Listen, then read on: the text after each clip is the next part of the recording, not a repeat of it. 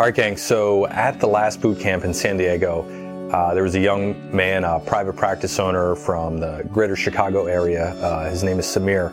And uh, he pulled me aside and told me a really good story. And he said, You know, you're not really reaching out, meaning me, to the new grad, people that are coming out of school with their DPT. They want to own their own practice, they want to pay off their student debts.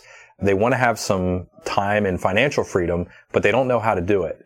So Samir started learning from me when he was a DPT student.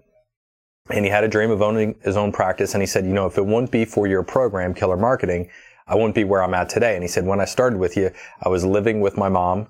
And now I have a growing staff. I believe he's opening another location. Things are going great. He's doing really well. And he said, I didn't know what I didn't know at the time. But now my mom actually works for me. I was able to move out, um, paying off my student loans, my business loans, everything else, and I'm in much better financial shape than if I wouldn't have had your program. So I want to um, talk about this, and I'm guessing just from talking with literally hundreds of DPT students who are coming out of school all over the U.S. And the number one problem, the number one pain point seems to be, how do I pay off my student loans? And I, I want to give a little bit of a, a, contrast here. When I went through school, um, I remember my freshman year at College Misericordia exceeded twenty thousand dollars. I think it was twenty thousand five hundred dollars a year, my freshman or my sophomore year, and I was devastated. And now, I mean, education is the bubble uh, that just won't seem to burst. It, it just keeps going up. I know, uh, you know, I believe Misericordia now is over fifty thousand dollars a year, from what I've learn from uh, DPT students. And I, I think the cost of education is astronomical everywhere. So you're a DPT student, you're coming out of school, and you want to pay off your student loans as quick as possible because, you know, you're likely coming out with 160 to, uh, 160 is the average that I've heard to $250,000. That's the biggest that I've heard, uh, in student loans. And you want to pay that off as soon as possible. And there's a huge error that I see most students, most new grads, entry level PTs making. And this is it. Um, they try to minimize their lifestyle and just throw all the money at the student loan. And, you know, let's say, and I'll, I'll even tell you where the logic comes from. So, uh, by the way, I've paid off my student loans. They weren't anywhere near what the average student has today. I think I had like $25,000. Again, that was devastating for me at the time, but I've done this. So I'm not giving you theory. I'm giving you what I've actually done and I'm giving you what exactly what I've helped other DPTs to do.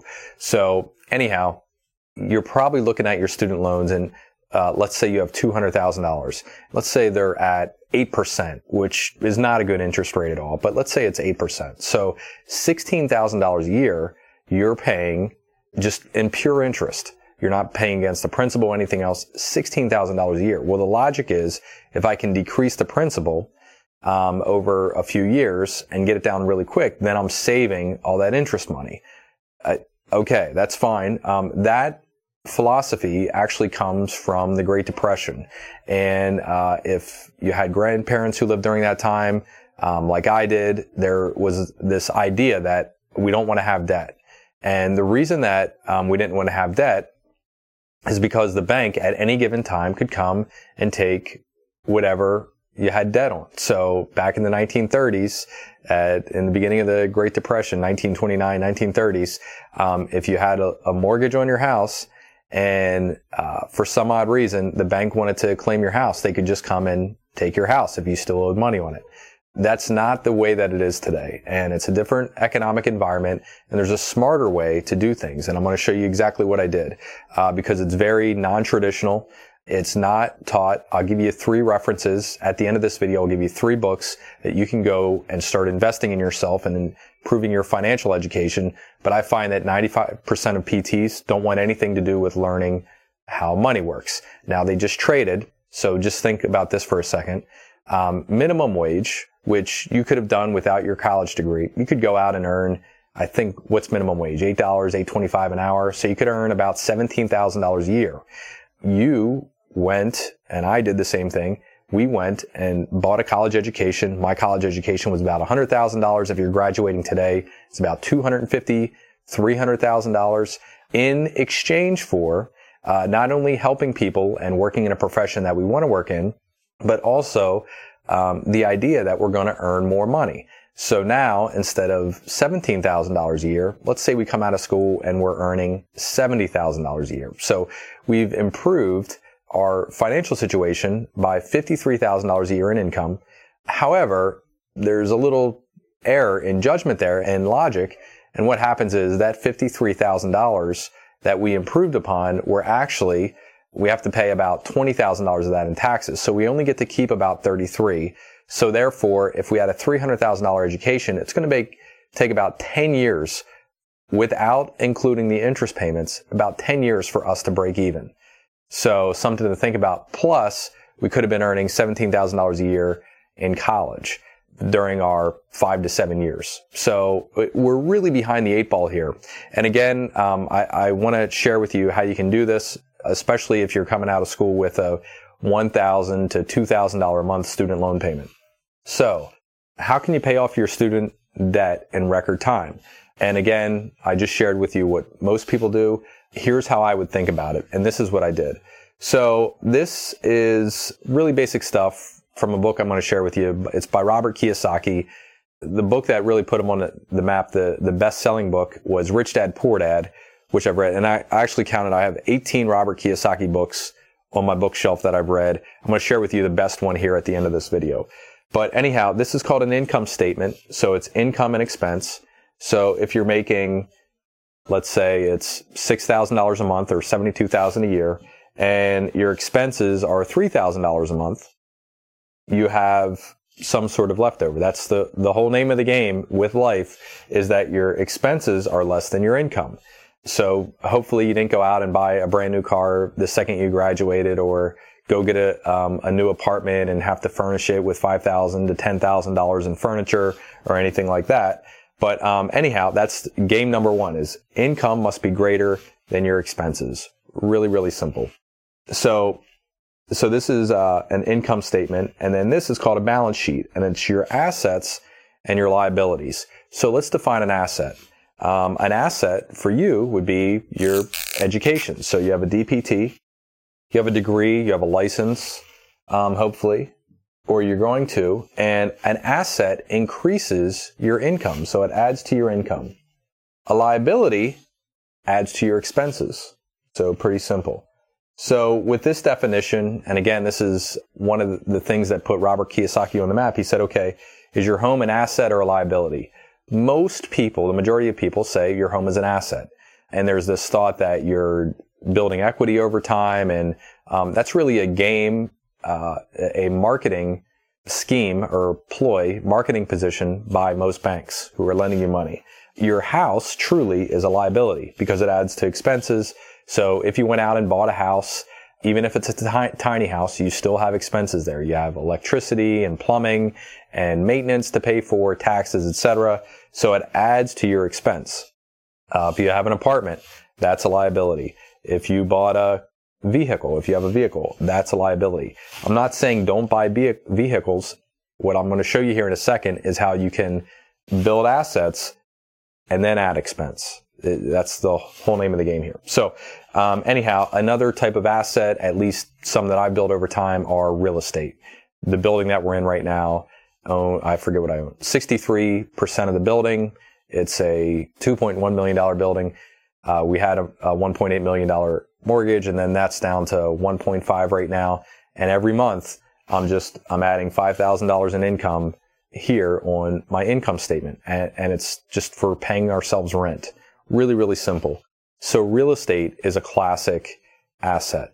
Uh, another one would be like my YouTube channel. So it's nowhere near the height of the YouTube days back in like 2013, 2014 when I was making 13,000 a year, but I think I'm making $400 a month right now and it doesn't cost me anything to do that. So build an asset, just let it run. Really, really simple stuff. That is an asset other businesses that I'm involved with. Madden PT here, my partnership at Gilbert PT, uh, BPTM. There are businesses that run, can run partially without me. So they're assets where I'm earning money every single month. We have another company called Three Minute Relief, um, where we're earning money there as well.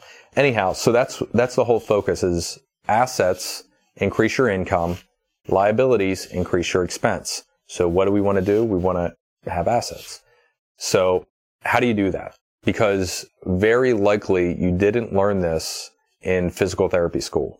Physical therapy schools do an awesome job at training you to be usually a well-rounded PT. So you could go into home health, you could go into acute care, you could go into subacute care, you could go into a long-term or assisted uh, living facility, you could go into outpatient physical therapy, you could go into peds, you could go into a multitude of settings and succeed. So there's something called the cash flow quadrant. This is really important. You want to pay attention to this. Probably want to write this one down. If you didn't already write down, draw out the income statement and balance sheet, you're definitely going to want to write this down. There's four ways that you can earn it money. You can be an employee. That's where you're trading time for money. You can be self-employed. That's where you're doing that, but you're your own boss. You can be a business owner. That's where you have a system or a series of systems that are working for you and you can be an investor. That's where you, uh, that's really just capitalism. You, uh, invest money in something. For example, like I have a, uh, I'm a super minority owner in a, uh, fulfillment center in Utah. I think it's like 1% or something like that. And I invested money in. I'm completely passive. I don't do anything with it at all. And there is a return on that investment. So that's completely passive investment. That would be an example of I. The main areas that we want to focus on are here and here because there's a chasm, there's a jump from becoming an employee, which is what we learn how to do when we're in school, to becoming a business owner. And guess what? You don't have to have a bricks and mortar business owner like this in order to have an asset that is earning you money that literally will pay for your student loans. So anyhow, there's a jump here and that jump is going to require you to learn a new language. It's going to require you to put some things into action. Again, this is trading time for money. This is trading time for money for yourself. This is a system, an asset that is earning you income, regardless of whether or not you work in it. Again, I'll give you an example here.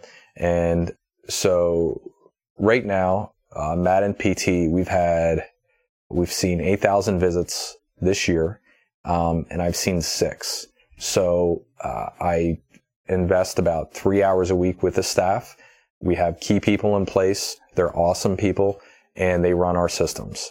Um, really, really simple. So I'm no longer trading time for money like I was when I first came out of school and I went to work for uh, an orthopedic practice. And it's like you can get there too. And that's, I'm just showing you what this can look like. So anyhow, let's create a plan out of all this. Um, one is you have student loan payments right now. Maybe you consolidated, hopefully you did, and you're either on a 10, 20, or 30 year payment plan. I would leave that as is. Just make whatever payments are required of you, continue to pay that um, as simply as you can. So I opened up in private practice September 2nd, 2003. I was three years out of school. Yeah, my first day was as a PT was September 5th, 2000. September 2nd, 2003, opened my private practice and uh, six months in to private practice was making about $100,000 a year or roughly $8,000 a month. And I remember uh, the owner of the building said, Hey, I am selling the building. Do you want to buy it? And we looked at it and it cost me about $5,000 a month to buy the building at the time because I didn't have $100,000 laying around to buy the building. But I knew it was an asset and I knew it would pay off for us handsomely over time. Um, and it did. But I remember like I had to sit down with my wife Stephanie and I said, Hey, we could be taking this 5,000 a month and paying off our student loans. You know, we could be doing all these, we could go buy a new house. We could go buy new cars. I had this junky old Saturn at the time. Uh, she ha- did not have a nice car and you know, we were living in basically a, a two bedroom condo apartment and we really wanted to have a nice house to, for our family and everything else. And I said, but like, we really need to do this asset. It was not a popular decision, but thank God we did that. That original 5,000 a month for 10 months, which was 50 grand is what I had to put in to buy the building. That has returned to us as of today over $1.5 million. So put 50 in got 1.5 back, and then every single month, I'm building $5,000 in equity. The 1.5 million we've already received as a return. So anyhow, that's an example of an asset, not a popular decision. The popular decision, the majority, most people would take that 5000 a month and pay down a student loan or go buy a liability like a new car or house. We chose not to do that. Um, we eventually got the new house. Now we bought a dream house. We eventually got new vehicles, but we did the asset first. Very non-traditional, against the grain, but it's the way that you want to think if you're serious about getting out of student debt as quick as possible. So payments. The other thing is we didn't take on any liabilities. No new house, no cars, no new furniture, anything like that. Uh, avoided that as much as possible. Obviously, she had a, what was the name of the vehicle? A Suzuki Sidekick that did break down. We had a newborn. We went and bought a used Toyota 4Runner that was really inexpensive. So anyhow, don't take on any liabilities. What are liabilities? They are things that add to the expense. We want to avoid that as much as possible. The next step is invest in assets. So you have this, you've been educated how to be an employee. There's an idea that you just want to go out and open your own business. When I opened up in 2003, I had been studying business in one way or another for 10 years. And again, I'll give you some books here that you can go to right away. But how can you start investing in yourself? I would minimize your living expenses today if you just came out of school as much as possible. Don't take on any liabilities and invest as much as possible in assets. Where can you do that? Well, one, you can find mentors and guess what? They're free. This video that I'm sharing with you right now is I'm just sharing with you how, you know, what has happened for me. By the way, we do have luxuries right now, which are amazing. Uh, just took my wife to a five day trip in Palafitos and Mexico with a glass bottom bungalow uh, on the water, all this other stuff. Um, we're able to go out and buy uh, nice vehicles. She has a Yukon. Uh, we're trading that up for a Model S or a, a Model X, the Tesla SUV. I'm driving a, a nice vehicle, a Model S. We're able to fully fund our children's uh, 529 plans, which is $28,000 a year. We have five kids. Uh, we're able to pay off our house, not have mortgage, do everything the right way. But it was because of the foundation we laid years ago. I share my time with a lot of people, uh, specifically young PTs like Samir, who are hungry to learn, like you. And I did the same exact thing. When I came out of school, found three mentors really quick. One is in the roofing industry and I, uh, 69, 70 years old, has flowed a ton of knowledge to me. And I was able to learn from what he had done. And anytime I had an important decision, just go out to lunch, text them, whatever. Um, I had an, I have another one in insurance who is 84 years old now uh, that I have lunch with once a month. And again, uh, Ernie just teaches me awesome stuff about life and how to handle success and failure at the same time. Really good relationship there. Then I have a real estate mentor as well, who is in his mid fifties, and um, in his experience, he went zero to 180 million a year, or zero to 180 million dollars in real estate portfolio with regards to assets, and I, I learned from him. And I learned wealth management. And again, um, I never paid for that advice. I just simply asked them to lunch or dinner. I always offer a treat. They always pay, but I you know, I, I just have that sounding board to go to of people that are where I want to be in respective areas within life. You can find those same things. Here's a really quick lesson, even though I've done a blog post or a vlog on this in the past. You want to learn and respect their time. So usually what I'll do is when I get back to my office after we have our meeting, I'll just write notes of everything that was discussed and get that back to them and just say, Hey, am I on the right track here? with my thinking? Is this what you meant to say? Is this what the intention was? Did I really uh, duplicate that principle the way that you meant it to be, your experience? Um, and they appreciate that. They're looking for people to flow to. They're usually not looking for money. They're looking to be respected.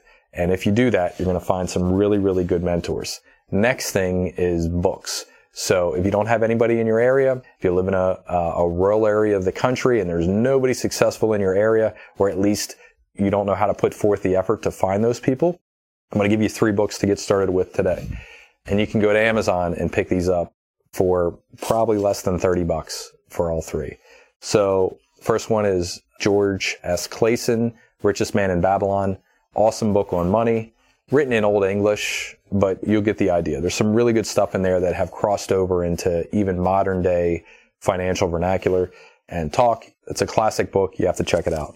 Next one, again, I've read 18 Robert Kiyosaki books. This is by far the best one in terms of summary. I hear very few people talk about this, but I, th- I think it gives the best principles. It expands on this income statement and the balance sheet and also the cash flow quadrant, ESBI. But it's called Increase Your Financial IQ. Get smarter with your money. Awesome stuff. Definitely must read this. The next one is kind of the book that started it all for me. I read this back in 95 or 96 when it first was published, but it's called The Millionaire Next Door. The Surprising Secrets of America's Wealthy and what most of us perceive as a, a wealthy person. That person usually doesn't have money and people that like slide under the radar a little bit, people that wear old shirts. So this is a pretty old worn out shirt. I know you might not be able to see this now, but the, you know, the, the, the threads, the uh, the seams are a little bit frayed. People that you don't might not perceive have as to have money. I'm wearing Vans right now, black khakis that are old. Again, fraying at the cuff.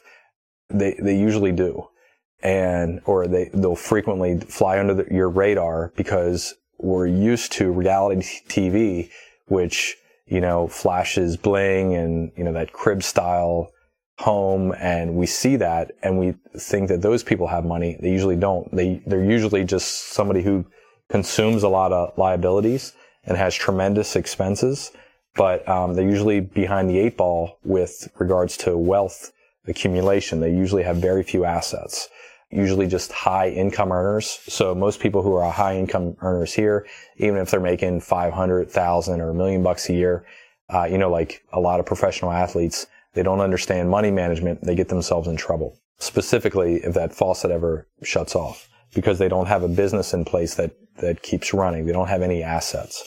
Um, anyhow, so that's books. The other one you can do is courses. So early on, I can remember being in school um, and going and taking financial and business courses. There's a lot of stuff out there.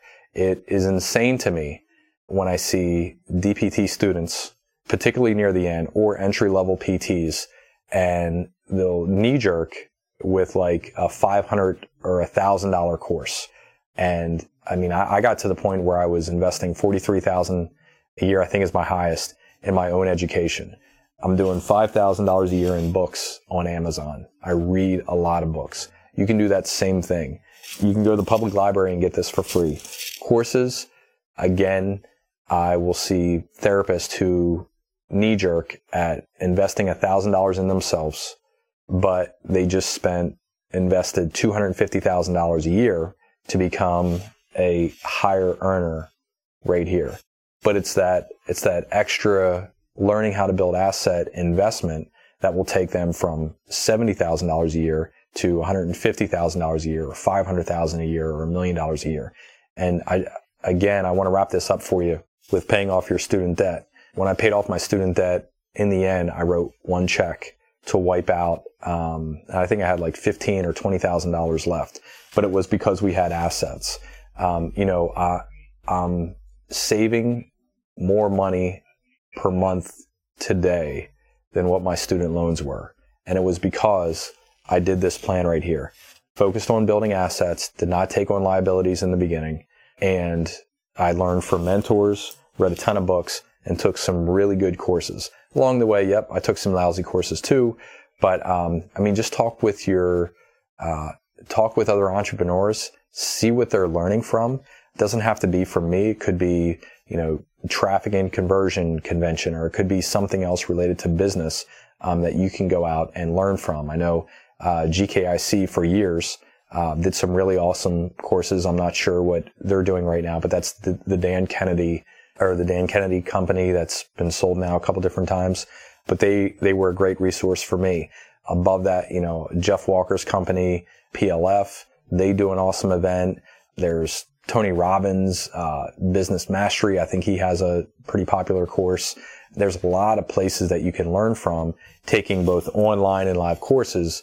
Get out there and do that. Talk with other entrepreneurs, talk with other business owners, even if they're not private practice owners and find some really good courses that your peers and friends and acquaintances recommend. I would go to your mentors, um, if you have one or two and ask them where they learned from and go invest in those courses. It's worth your while. So I hope this makes sense. Realize again, what we're trying to do here is if you can double your income, your student loans are going to be nothing. So like if you have right now a thousand dollar a month student loan in your expenses. So if we're right here, what we're trying to do as fast as possible is find an asset, build an asset that is earning us $12,000 a year or $1,000 a month. Pretty simple to do. You know, when, and I'll give you one more example here. So I, I had a goal.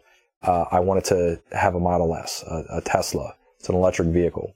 There's a cost to that, and it's it's roughly about a thousand dollars a month. So anyhow, what I did was uh, I sat down with my wife and I said, "Hey, I want to do this. It's a thousand dollars a month." And I said, "What I'm going to do first is I'm going to go out and build an asset where I'm earning ten thousand a month extra." Okay, so we did that, and she completely agreed. She said, "That's fine.